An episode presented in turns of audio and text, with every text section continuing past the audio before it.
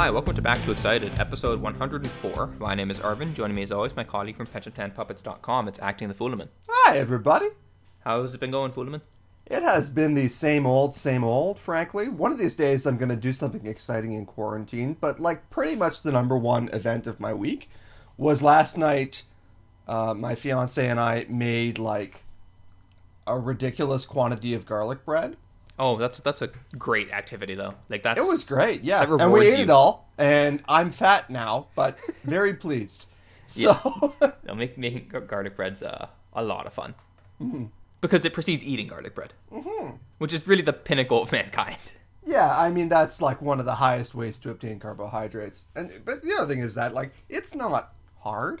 So, Yes, yes, it's surprisingly very easy. Yeah. So, yeah, anyway, that was like the excitement of my week. It's like small pleasures, but what else can you do in this time? How about you? Yeah, pre- pretty much the same. I um, I I gave a virtual seminar on some of my research, which was fun. Um, That's awesome. Yeah, I mean it was it was to my my colleagues in the stats department at U of T, which which is nice. They they all you know nodded politely and pretended to understand, which is basically all you can ask for. Yeah, it's the dream. Yeah. Um. So yeah, we we we both had very exciting weeks. It seems. Um. Also having an exciting week, the NHL because they've had some bad ideas. Yes, imagine that. You know, we're just so used to it being a parade of genius suggestions coming out of the NHL's head office, but Yeah. we're here again.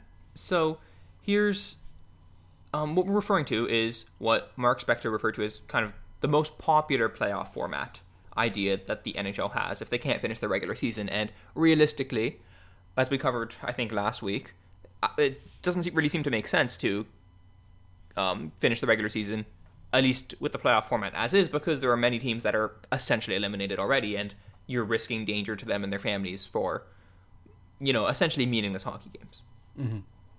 So, anyways, um, I'll just read kind of verbatim from this Spector article, and, and we'll, we'll see. Uh, we'll evaluate it after. So, assuming no regular season games get played, the most popular playoff scenario is the following: the top six teams from each division meet in one city. They would open with a best of three series between the number one and two seeds to decide a division winner, while number three meets six and four meets five for the right to keep playing. Under this scenario, the only current seventh place team that may feel left out is the New York Rangers. They are one point behind the sixth place Islanders in the Metro Division, but the Rangers have played uh, two more games. There are no teams that could say the number six seed had the advantage of playing more games than them and that they were unfairly treated. I will quibble with that last paragraph, um, but first blush at this idea, it just there's just too many damn teams. Yeah, and you know, we just talked about why they're incentivized to bring back more teams to the playoffs because they want to play games, get some kind of revenue. They want the teams to have something to come back for. They decided they don't want to go directly into the playoffs if they can avoid it, which, as we've said, maybe they won't be able to in the end. But they've convinced themselves that it's more worthwhile to just blow up the format and welcome pretty much everybody who was within spitting distance, except the New York Rangers, of a playoff spot to come back and compete for one. It makes the whole regular season kind of meaningless. Yes. So to take you know an example that's close to home, the Leafs would have to face the Sabres in a best of three series to determine who moves on. Um, if the Sabres won three straight games against the Leafs, they would still be eight points behind us. Yeah, it's kind of dumb. And, like, by any normal standard, the Sabres were eliminated a while back. Not mathematically, but for practical purposes. And so, yeah, this just feels kind of junky, to be honest. Now, granted, I'm sure that if you are, you know, a fan of Buffalo or Montreal or a team in that tier, as we have recently been, you'd be over the moon. But for the rest of the teams, it's sort of like like did the whole regular season only serve to eliminate like five or six teams that were tanking and then a couple of others like it just makes the whole thing feel very pointless not to mention hockey is such like a high variance game and so much of it is going to come down to who comes out of the blocks the fastest. If you get back here and you have a best of 3 there's an excellent chance for some of those to go into upsets and you get a pretty good team getting knocked out by a team that finished 15 points behind them or whatever. Yeah, So- it, it, it just it's a very like I get why this system is in place, and it's probably because they want as many games as as reasonable, Mm-hmm. right? But it, it's I find, I have a hard time with hockey doing this, especially because in the best of times, you know, we have trouble saying, yeah, the team that won the Stanley Cup is the best team. Right? Yeah. They're not necessarily. They're the team that won the Stanley Cup, and you know that's va- different and it's valuable, and obviously the most valuable thing in hockey. But we want them to have some relation to one another, mm-hmm. and I'd say generally they do.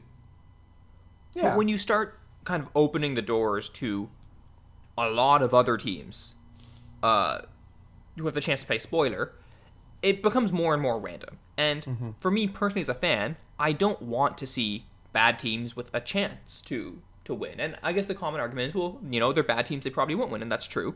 And if you get beat by a bad team, you should feel bad, and that's also true. But the reality is, like, we're essentially just making the regular season completely worthless and it's it already is, but this makes it even worse.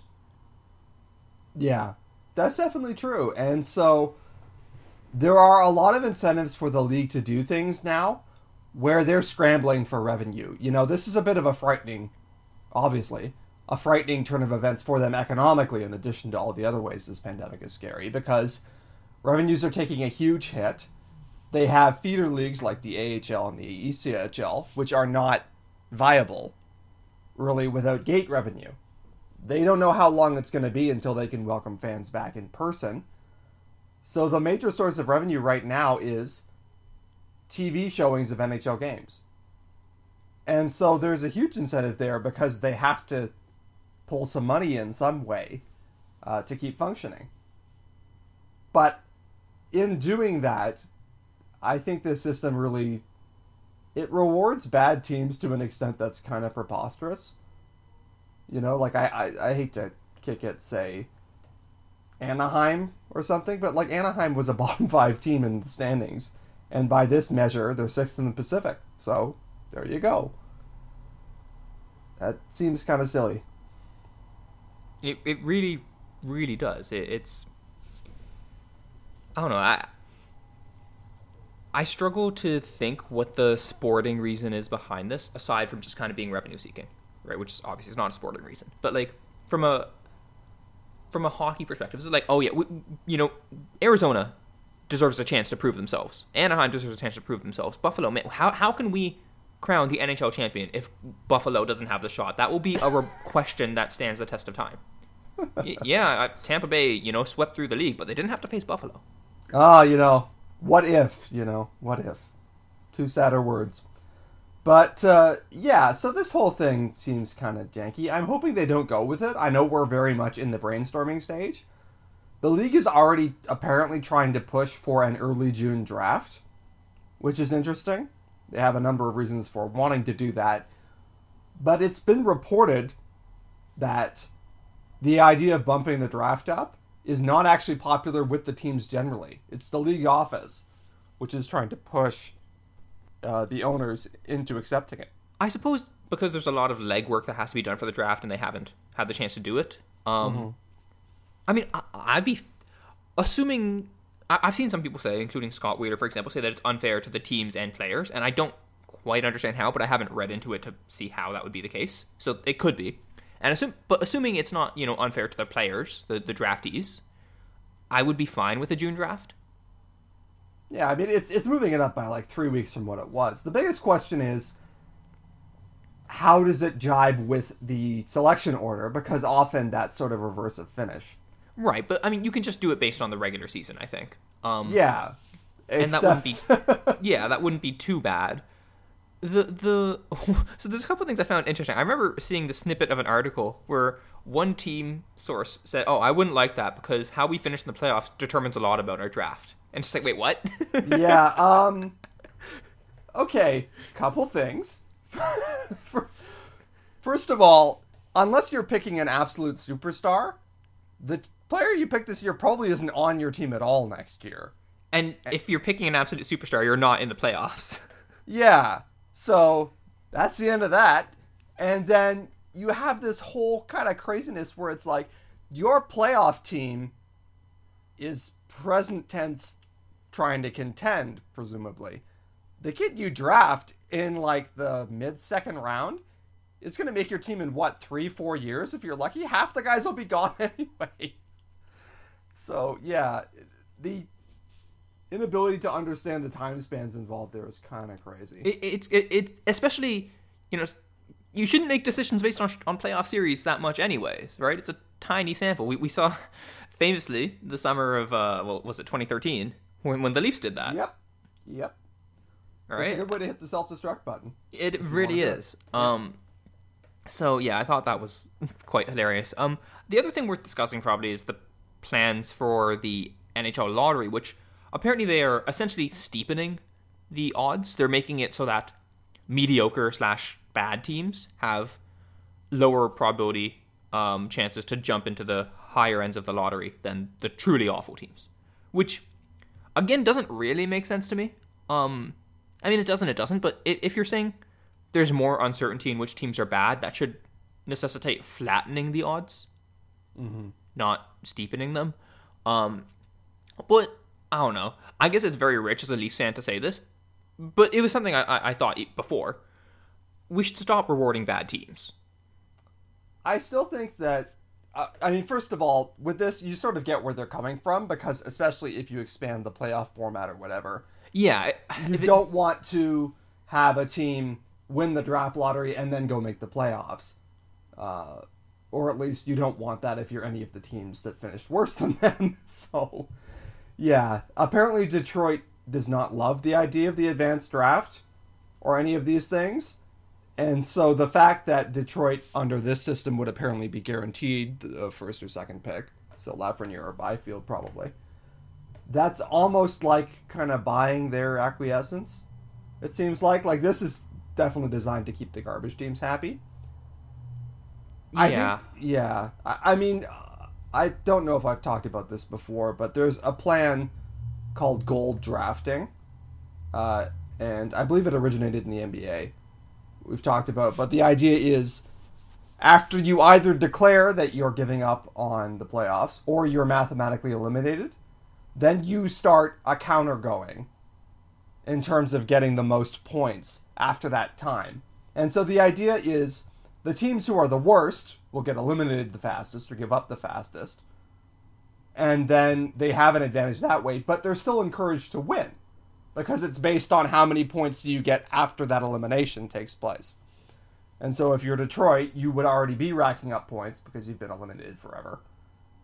And other teams would be later coming to the table as they gave up. So Detroit would still have an advantage, but still be encouraged to win. Anyway, I've always thought that that, and there are some little details to tweak it, but that's the basic form. That Yeah. seems to me like the kind of thing that you go for if you really don't like incentivizing losing. This kind of weighting the lottery odds back and forth, it's like, well, you're still, if you're a bad team, you should still logically try to get worse in this system. You know, like it's a fractured chance at the best prospects, but you should still want to finish lower to get the best chance. Mhm. So, yeah, I think if the NHL really cares about the incentive issue here, they have to rejig the whole process. But until then, I kind of Right, and I. I get why you have a draft in the first place. I, I, I know it's a popular or somewhat popular in, in niche circles to like say, oh, abolish the draft, just have them, you know, sign contracts with uh, with teams directly, like just ELCs. Mm-hmm. And I mean, it's appealing for Toronto especially yep. because we would get a lot of people, but I, I understand why that's not the case because Columbus is fucked in that case, right? And it, Yeah. it's people often say it's like, oh, you know, you're so constrained by the cap, right? So you still have um, you still have issues with that. Toronto just couldn't sign every great high end uh, prospect, but if you're also enforcing that they're ELCs, well, most teams will have the cap room for that, right? And certainly for the big player, for a McDavid level prospect or a Lafreniere level um, prospect. You know, okay, goodbye Travis Dermott if we have to. Goodbye Andreas Johnsson. Like, fuck it, you know. Boy, do I have some offers to make. Yeah. Yeah, and the reality is, as much as these things would be fun for us, they don't tend to work out that way uh, in terms of how and the league ever wants to operate, or any league does. Like, if you propose this, like how many teams would be against it? Like 28? So, you know, I don't think there's any real chance of that coming to pass. And and the thing is, in hockey, your your spots aren't blocked the same way. Like maybe in basketball, it'd be actually not even not in basketball, it'd be stupid.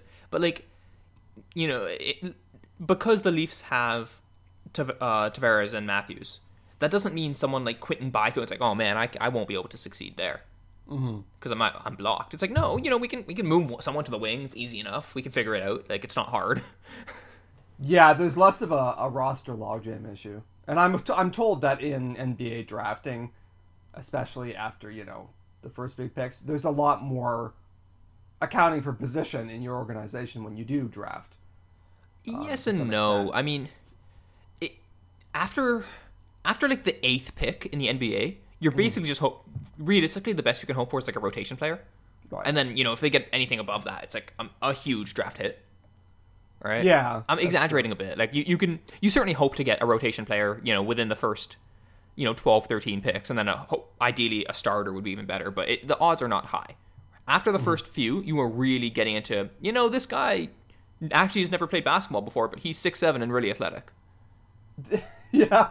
Fair enough. right? Um, because like kind of the physical requirements for the NBA are so high. Height is such a self selector, and so is athleticism. Um, but yeah, like it, it's it, it it would be it, it's maybe a little more workable in the NBA because of the roster spot issue. But even then, like they have problems with uh, stars um, colluding to get to the same spots. That would ma- be made even worse if they got rid of a draft. Um, and it would certainly not work in the NHL. Yeah. And, and I'll say this, you know, the NHL has a whole thing about how, and every sport does, including basketball, but if you don't win a championship, you're kind of viewed as second rate and crap, to be honest. I think that there would be, especially as you controlled price more, there would be a lot of sort of collusion and legacy seeking in terms of like, you would get teams trying to reassemble in a few key locations. Like there would be teams that would be left out in the cold. Is the bottom line here, Mm-hmm. you know? And so, out of respect for the Ottawa Senators, we can't do that. And so, Yeah, I mean, Yeah. uh, we, we joke, but that's that's how you turn the NHL into like a you know a twelve team league, effectively. yeah, which Right. you Um, know wouldn't be as great for a lot of fans. Yeah, so, I, I I get why they want Yeah. to kind of help the little sisters of the poor to some extent. yeah, I, I don't think it's unreasonable for, for for them to want that. yeah. And so, to be honest, now granted, we're mostly out of the lottery anyway, so we don't have much incentive to care. But like, this is fine to me. It's a bit silly, but like, I don't. I don't love it, but it, to me, it's more just the the NHL doesn't seem to understand how odds work. Anyways, like it took the Oilers winning three out of four or whatever, or was it three in a row? Mm, four and six, I It was think. four and six. Okay, yeah, include all four and six lotteries for them for the NHL to be like, hey, we don't want this to happen. It's like, well, this even if they didn't win, this could have happened. This is just the what happens when you have a consistently bad team, Yeah. right? It's it's it's like you know flipping heads six times in a row. It's like it's not likely, but you know one out of sixty four. Yeah, so that's how it goes. Yeah, and you know what? It was it was three in a row, and then two off, and then a fourth. So four and six over three in a row. Take your pick. But uh, yeah, so that's kind of a fascinating survey. I'm hoping that the playoff format is less stupid than that. That's my main takeaway there. Yeah, and I know this would never happen, but I'd actually I'd be more okay with them saying we're only taking the top two from each division than what they've actually proposed. Yeah, which yeah, as you said, they their incentives are all the other way. Mm-hmm. But uh, yeah, you know what? There would be a certain fairness in that at least, because you would only get really good teams. Um, but you know they're not going to knock out Sid Crosby, which that would also do. So Yeah, yeah, very very good point.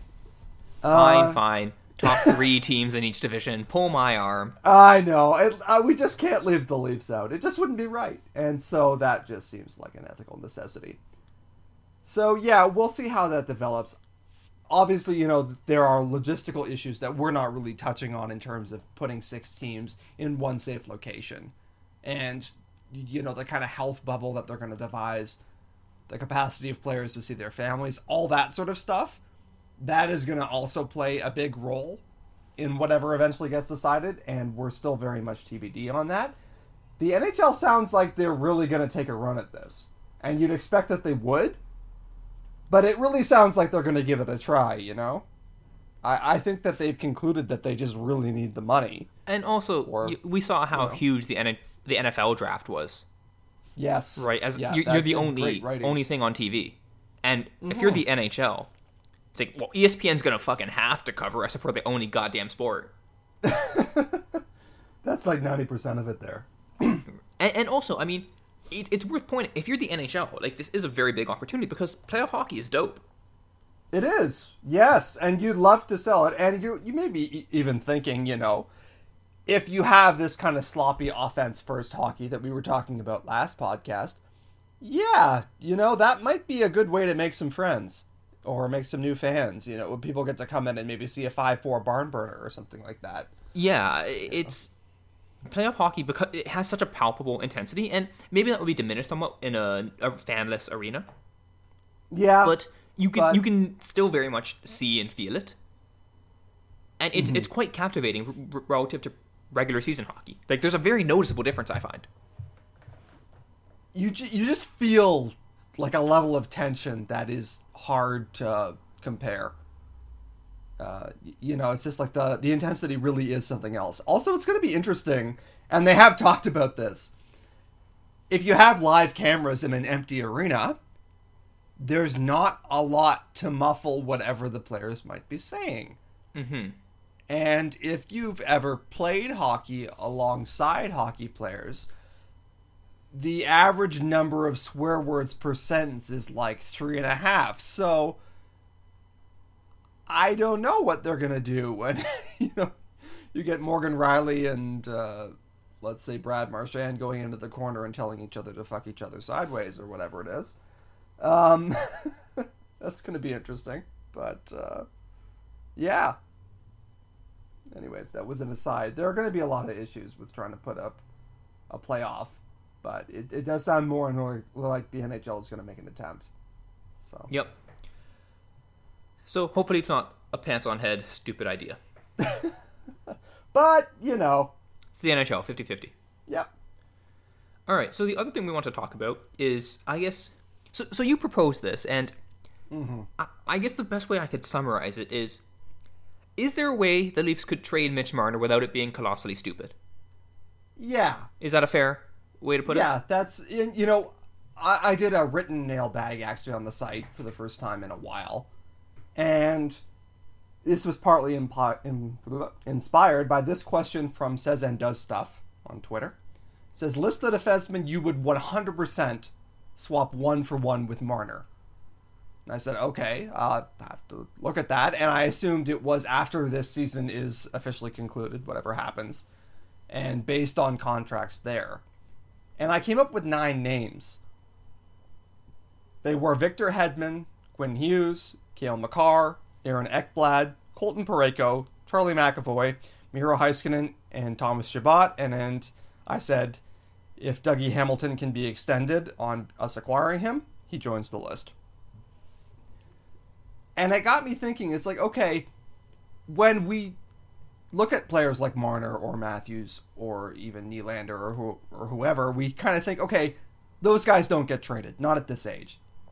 They usually don't. You know, you're thinking of uh, Tyler Seguin or Taylor Hall as like examples of forwards of that youth and caliber. But it's pretty rare. And so it was probably worth discussing, we thought. Under what parameters do you approach the idea of a Mitch Marner trade? Like, you know, the saying is you always listen to offers as a GM. Okay, what does that look like? Like, what are you thinking of might be enough to blow your socks off? You have to be real careful trading Mitch Marner, and the odds are it's really, really unlikely to happen because, as Arvin alluded to at the start of the segment, a lot of the outcomes here are very, very stupid for the Leafs. When we were talking about, you know, theories of team building a couple weeks back, we talked about big talent and little talent. Big talent is the talent that you hold on to if you at all can. You have to be really, really sure that it's either good or inevitable. before you let that go. Mitch Marner is a big talent. He's a bit overpaid, but nonetheless, he is a player of a really, really rare caliber. And if you're going to trade him, you have to be really sure you know what you're doing. Right. So that yeah. There's quite a few considerations to make here. Um, I think in large part, it's popular to want to trade Marner, or at least to be open to the idea of trading Marner on some segments of at least Twitter. Partially because, as you said, he is a very good player. He is overpaid. Um, of the big four, now he is in a certain segment of the fan base the only one that's movable. Nylander is too valuable to, valuable to be moved. Matthews is too good to be moved. Tavares cannot be moved. Mm-hmm. Um, Marner is very, very good, but probably not so good that he's completely untouchable to a lot of people, and the contract doesn't help. The problem is trading Marner because he made you feel bad that your team lost a negotiation is, is not a good team building strategy. Mm-hmm. Right? You have to evaluate the deal on its merits, and I think the reality is you're not going to get what what you would want for, for someone of Marner's caliber, and there's a couple reasons for that one, his contract is super onerous, not just in terms of cap hit, but in terms of dollars. You're immediately striking off, you know, a handful of teams that just cannot pay, te- uh, you know, huge amounts of money, ten million dollars every July first in in, in uh, signing bonuses. Yeah, right? It's That- worth that noting matters. that yeah, that, that like the amount of salary in his contract every single year is the minimum. Like next year, which is like one of the most extreme, his signing bonuses are 14.3 million and his base salary is 700 grand. Yep. Like that's a huge lift. And His signing bonuses over the course of that. his contract are sixty-one million dollars, yeah, and those don't get clawed back him- with escrow. No, I mean, uh, actually, you know what? I'm not sure about the resolution process there. It's actually interesting. Yeah. Okay, those may or may not they- be. Um, no, they'll be subject to escrow, but like what they do is they can't be bought out. Um, in the event that it comes. Wait, but that. uh, okay, I remember he, reading that the the clawback with S- like in terms of the amount of money that is withheld from each check, that res- that applies to salary, not to signing bonuses. Signing bonuses are like what you see is what you get. I thought. Anyways, it doesn't matter. He's getting a shit ton of money from signing bonuses. Yeah. And so the bottom line there is, you know, it's very hard to do that if you're not a team with a ton of cash on hand, which even putting aside the global pandemic is kind of an issue. Uh, and you know it's not going to get any easier to write that huge check. MLSE might be one of the few entities in the league that can still do that quite comfortably. Now, when you sort of incorporate that, you have to think, okay, how much is it worth that you're freeing up in some of these trades some significant amount of money? Y- you know, if you trade him even for, say, Victor Hedman, the Leafs clear about $3 million against the cap. That's not nothing. That, like, genuinely matters. That probably means something like you get to keep Andreas Johnsson instead of, you know, an entry level player or something like that. By the way, I wouldn't make that trade if I was the Leafs. uh, for Marner for Hedman? Yeah, Based on age, there's an argument that it's a mistake. yeah. I mean that, that that's the big thing for me. Like I and Hedman's one of those guys where my eye test always disagrees with the stats because my eye test is like, God, what a fucking player this guy is. Mm-hmm. And then you look at, you know, for example, isolated XG, which we talked about last week, and he he looks, especially the last few years, Mm-hmm. eh, Yeah. right? Um, so it's like, okay, I don't know how much to believe there. And uh, again, part of his value is he's he's obviously very very good on the power play, Mm-hmm. right? But the Leafs don't have a need for that, so I I, I wouldn't trade Marner for Hedman personally. Okay, so I mean, there's even another name to knock off the list, and uh, you know the ones that I mentioned that are like what what appear to be superstar defensemen of the future. I can't imagine that you know Vancouver or Colorado or Dallas have any eagerness whatsoever to give up those kind of players. No, because because they're You know. they're cheap. That's the thing. Like they're Yeah. very very good, and they're also cheap. And and Marner is very good, but he is by no means cheap. So I feel like a one for one thing with with Marner, it's not going to happen because anyone who is good enough to be traded for Marner one for one and has a worse contract than him, we're not going to want. If they have a better contract from him, than him, uh, a clearly better contract than him, then the other team's not going to want to trade for him. Yeah, there's a problem with alignment there in terms of one for one trades. Like, you know, the famous Hall for Larsson one for one. Well, that worked because it was super lopsided and one party was really silly. But generally speaking, there's going to be a really tough time finding any kind of fit here. And again, Marner is so good. I really feel like you have to get back a clear, no questions asked, high end talent. You need like I don't want to even be asking the question as to how good I think the the best player I'm getting back is. Because any trade where you do that, you've lost. And so even like listing those defensemen, it's it's a list that skews young. They're all guys I would say are first pair, no question. But there's even a larger question of how much defensemen really impact the game compared to forwards, which is a different thing. You know, there are some arguments in the stats world that forwards are just generally the most impactful players. And then there are some arguments the other way saying, well, we're just better at measuring what forwards do. But, I mean, it's something that would give me pause if I've got a great play driving defenseman, even like Miro Heiskanen, who looks like very solid defensively. Am I confident that that impact measures up to Marner being a 90 point playmaker? I don't know. And so there are so many things that hang over this. And then you get into, okay, one for one is kind of an awkward trick to get, begin with. But what about for some kind of package deal? Well, you end up like trading a loony for, you know, six dimes really, really quickly, you know if the best piece coming back your way is not at all in Mitch Marner's class, you have to do so well on the package of assets that's coming back that it's kind of extraordinary. Yeah. You and I were talking about Columbus before we came on. Yes, and Columbus just stuck out to stuck out stood out to me um, as a team where I can see them wanting to go big game hunting for a star player. They they are too good to tank. They're not going to have a high draft pick, uh, probably in the next year or two, right? Mm-hmm. Um, I mean, I guess if their goaltending collapses, they could, but they, they, seem to have stumbled onto a couple good goalies, and the rest of their team is, is decent enough, actually. Yeah.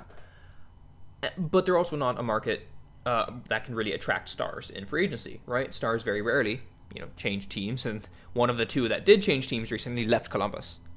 Mm-hmm. So they could be a team that, okay, you know, they say they want to find a, a star or superstar forward. That's how they acquire that type of player. Um, so are they a potential fit for Marner? Well, I suppose if, if they think they can, if they are sure that he's, you know, the guy, typically Columbus has traded for cheaper um, players who have kind of turned into very good stars, but whatever. Like they, they had that failed Jeff Carter thing. They uh, traded for Saad, then traded Saad for Panarin, which was kind of a, a real paperclip uh, type of transaction. yep. So yeah, there's there's a possibility there. But you look at that team, it's like, okay, well, what do you get back? If they're trading for a star, what they want to do realistically, like the theory of why they're doing this, is they want to reallocate a bit from depth to high end talent. Mm-hmm. Right? So you can probably take Werenski off the board and I would suspect Seth Jones. And cer- certainly Seth Jones. And then, I mean, Seth Jones and Werenski are both players who I'm not actually sure how good they are. And that's the other problem. I didn't include Seth Jones on that list, even though some people might have, just because his stat profile is enough that I'm not totally sure. And as soon as you're not totally sure the guy you're getting back is a star, you can't do a one for one. And as you alluded to with defensemen, there's a lot of those guys who are like, eh, I don't know. And, it's possible we look a year from now and we see Hughes, Makar, and Heiskanen, and yeah. we're like, oh yeah, I don't, I don't know actually. Yeah, and that's even with like Quinn Hughes impresses me in a way that very, very few young defensemen ever have. But you know, who knows? And there's a lot of wide openings there. Conversely, you know, one of them could turn into a, a really great player, and Rasmus Dahlin, we've talked about him before. He's got the talent kind of join at that level. But that sort of leads itself to the issue where it's like, let's say that the untouchables for Columbus are Pierre Luc Dubois, Werenski, and Seth Jones, just for argument's sake. Well, then, where's the trade? You know, like you're either doing this on the Leafs end just to clear cap space, which I think is a big mistake, or there's not like a lot there. And so or you have to be Yeah. really certain about kind of some guys who are viewed as mid-tier guys who you think are better. So Oliver Bjorkstrand's a very popular nerd hockey Twitter um, fan. He's very good. I remember the first time I saw him was, uh, I think, I think I, it was Nylander's first season on the Marlies, so that would have been 14, 15, right? Was it 15, 16? Uh, I believe it was 15, 16, and then Nylander came up towards the end of that year. No, but that was his second year on the Marlies. Like he came over halfway through his draft plus one. It was 14, 15. No, okay, well then you got it. I think. Anyways, the Marlies played um, the what are what, what are they called? The Lake Erie Monsters or whatever. Um, Columbus's AHL team. And I remember Bjorkstrand was just destroying things. He was so good in that uh, in that series, and I was like, oh wow, this guy seems quite good.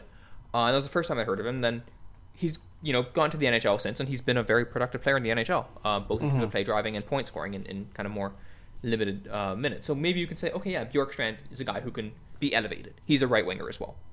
Um, okay, that's one guy. You're not trading Mitch Marner just for Oliver Bjorkstrand, though No, right? So like who else, right? And you you want a roster player because the Leafs are trying to contend. So who else do you talk yourself into? Ryan Murray, maybe he's another left defenseman. Probably not a yeah, great with fit. that David with a Savard. brutal injury history, and you know, and Savard, I'm like, I'm not sure he's that much better than like a, a mid tier guy. Mhm. And he's got one year left, and he's 29. Yeah, so you know you quickly run into, oh, am I going to get enough here? And you can you know say, oh, well they'll throw in some draft picks the other way, and that will help for sure. But then there's a reasonable chance you take a step back in year one of that trade, and year two.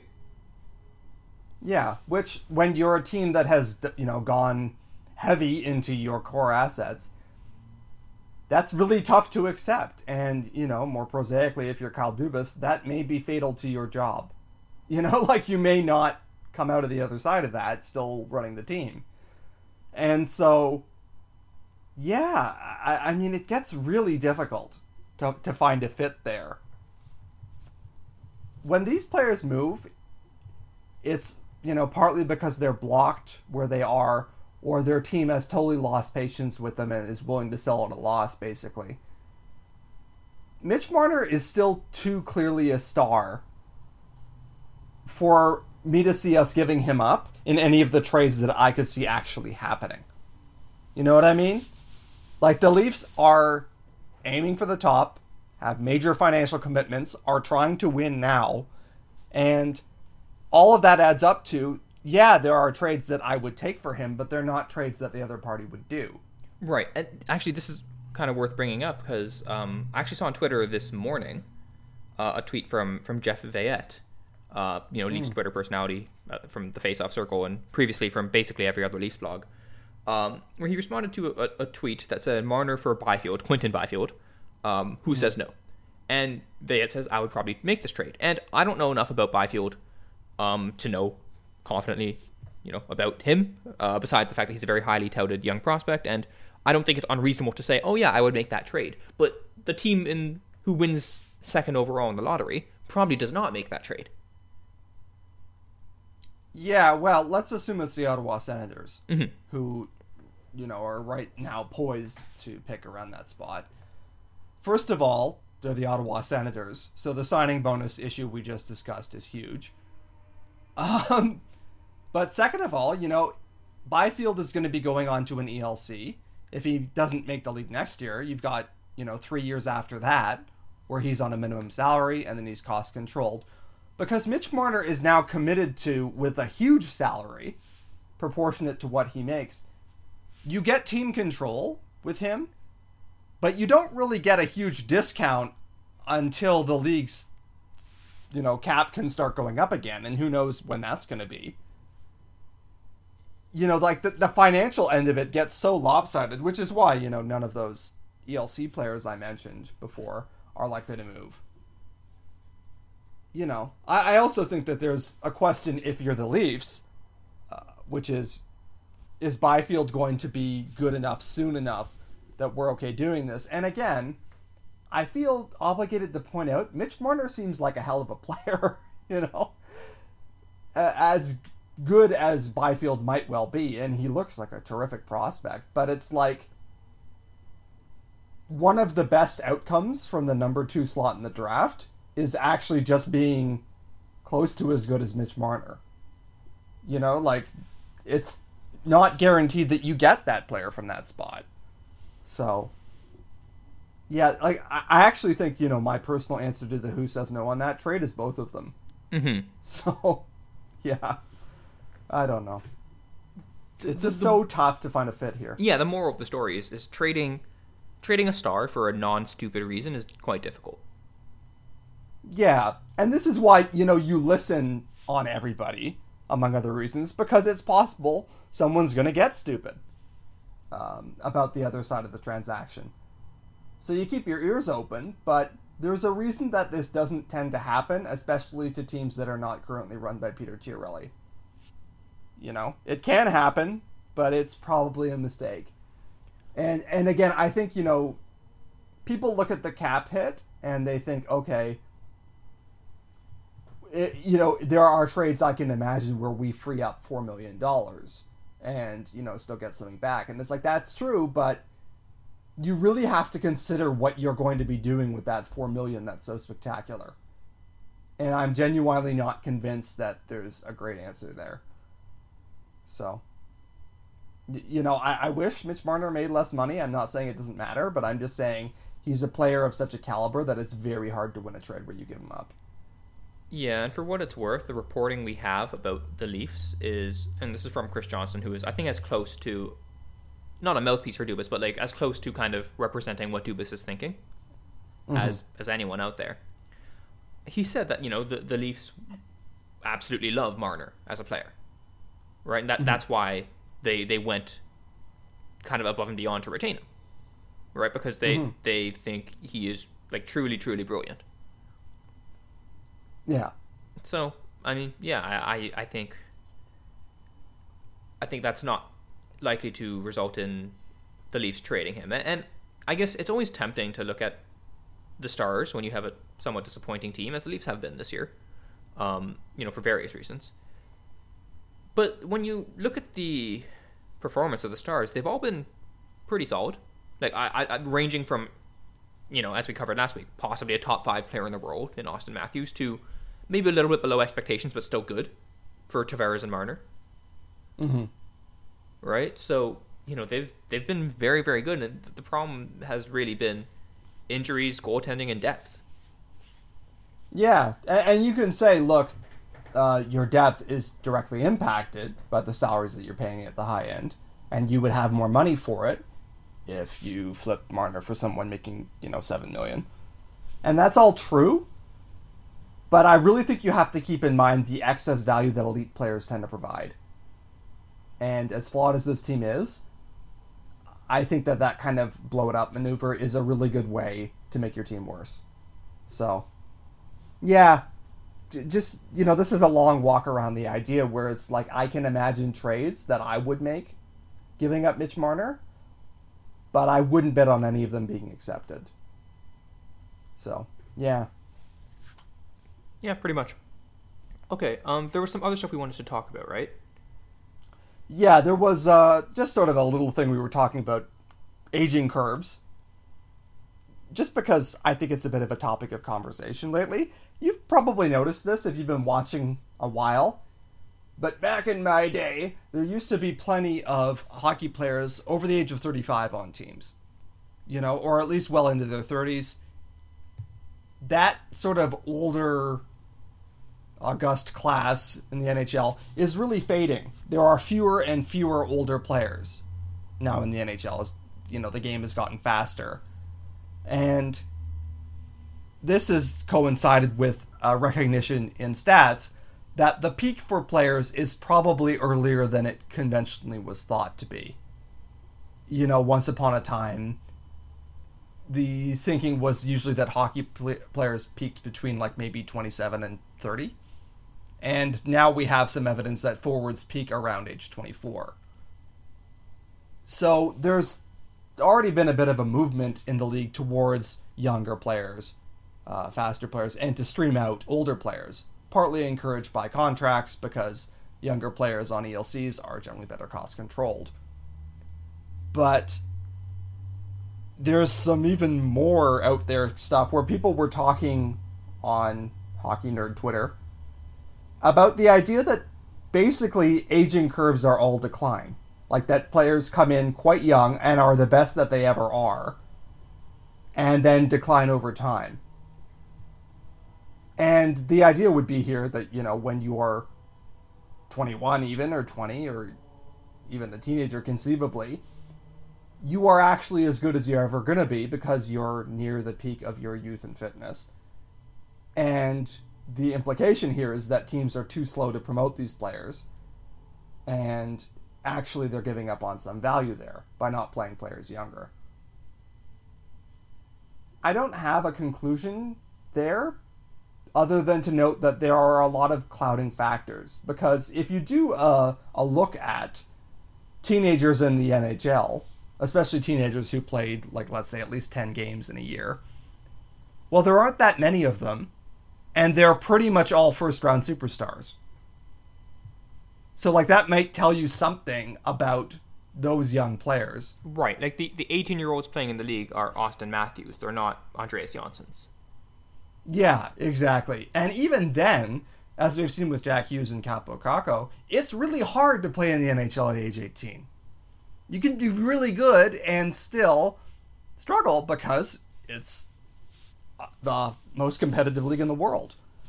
And so you have a real issue with survivorship or, you know, who enters the sample because a lot of players aren't breaking in until they're 22, 23, 24 and they're coming in at a pretty high level, which they then descend from. So there's an issue there when you're saying should teams be quicker to kind of move on from older players and to turn over to younger players. And I think a lot of stats people say yes. They think that coaches are kind of old sticks in the mud. But I am a little more skeptical of that to be honest. Right. It, like I, I find myself thinking, I'm not sure I trust it. Yeah. It also gets into a question about how well we are isolating for usage. Right. Younger players are mm-hmm. often more sheltered, um, and you know, there's always been convincing research that that doesn't matter as much as you think it does, but does it matter enough that it, it changes the peak a little bit? I don't know. Mm-hmm. So, yeah, it's one of those things where I'm I think it's generally fair to say that maybe the peak is younger than certainly younger than we originally thought, right? People thought used to think a player peaked at like 29 or mm-hmm. something, and I think the most convincing research I've seen has been that a player is roughly around the same level from like 23 to 28 and then they start dropping off a bit, right? W- when people say that a player's peak is at 24, I think that often misstates things as well because Sure, their peak might be 24, but if they're within 95% of what they were at 24 until they're 37, then that's irrelevant almost, right? Mm-hmm. Um, from what we've seen in the NHL, players tend to be pretty good uh, even until their late 20s, and then that's when the drop off starts occurring. Right? The, the issue when you sign free agent contracts to 28, 29 year olds really isn't the first couple years, it's the last couple. Yeah, unless it's David Clarkson, as we all famously remember. But yeah, yeah, if you get them when they're good coming in, you'll get value on the front end, and it's always acknowledged on some level that you're paying for it on the back end. But it's just, are you making intelligent bets in terms of are you getting enough at the front end for it to be worthwhile to accept the eventual decline? And John Tavares is the great example of that. He's not going to be as good at the end of this contract as he was at the beginning. And so yeah, I mean, I think it's interesting to look at this stuff and just to think about, you know, the issues we have in finding out how good are they really. I do think, and this is, you know, a personal belief that has probably gotten me on the wrong side of the Mike Babcock wars, but I generally think that if coaches are not trusting certain players, they may be kind of a lagging indicator, like they may be too slow to be convinced that this young guy is good. But I don't think that coaches as a group do things without reason. And I think that if there were a real surge of really, really good young players, we would start to see that. And we, you know, we are seeing it to some extent. But I still find myself a little bit skeptical that the actual peak for most players is around 18, 19, 20. I just feel like that there's more growth there, um, probably into the early 20s, and that we're having trouble straining it out. Mm-hmm. Yeah, I would agree. So, yeah, just something to sort of think about that we saw floating around on uh, nerd Twitter. yep. Um, okay, so I think that's about it for us. I didn't have anything else that I wanted to discuss. Did you? Nope. Perfect. So, um, thank you everyone for listening. You can find all of Mind of Fulemin stuff at pensionplanpuppets.com. You can also follow us on Twitter at RB and AT Fulemin. We'll see you again next week.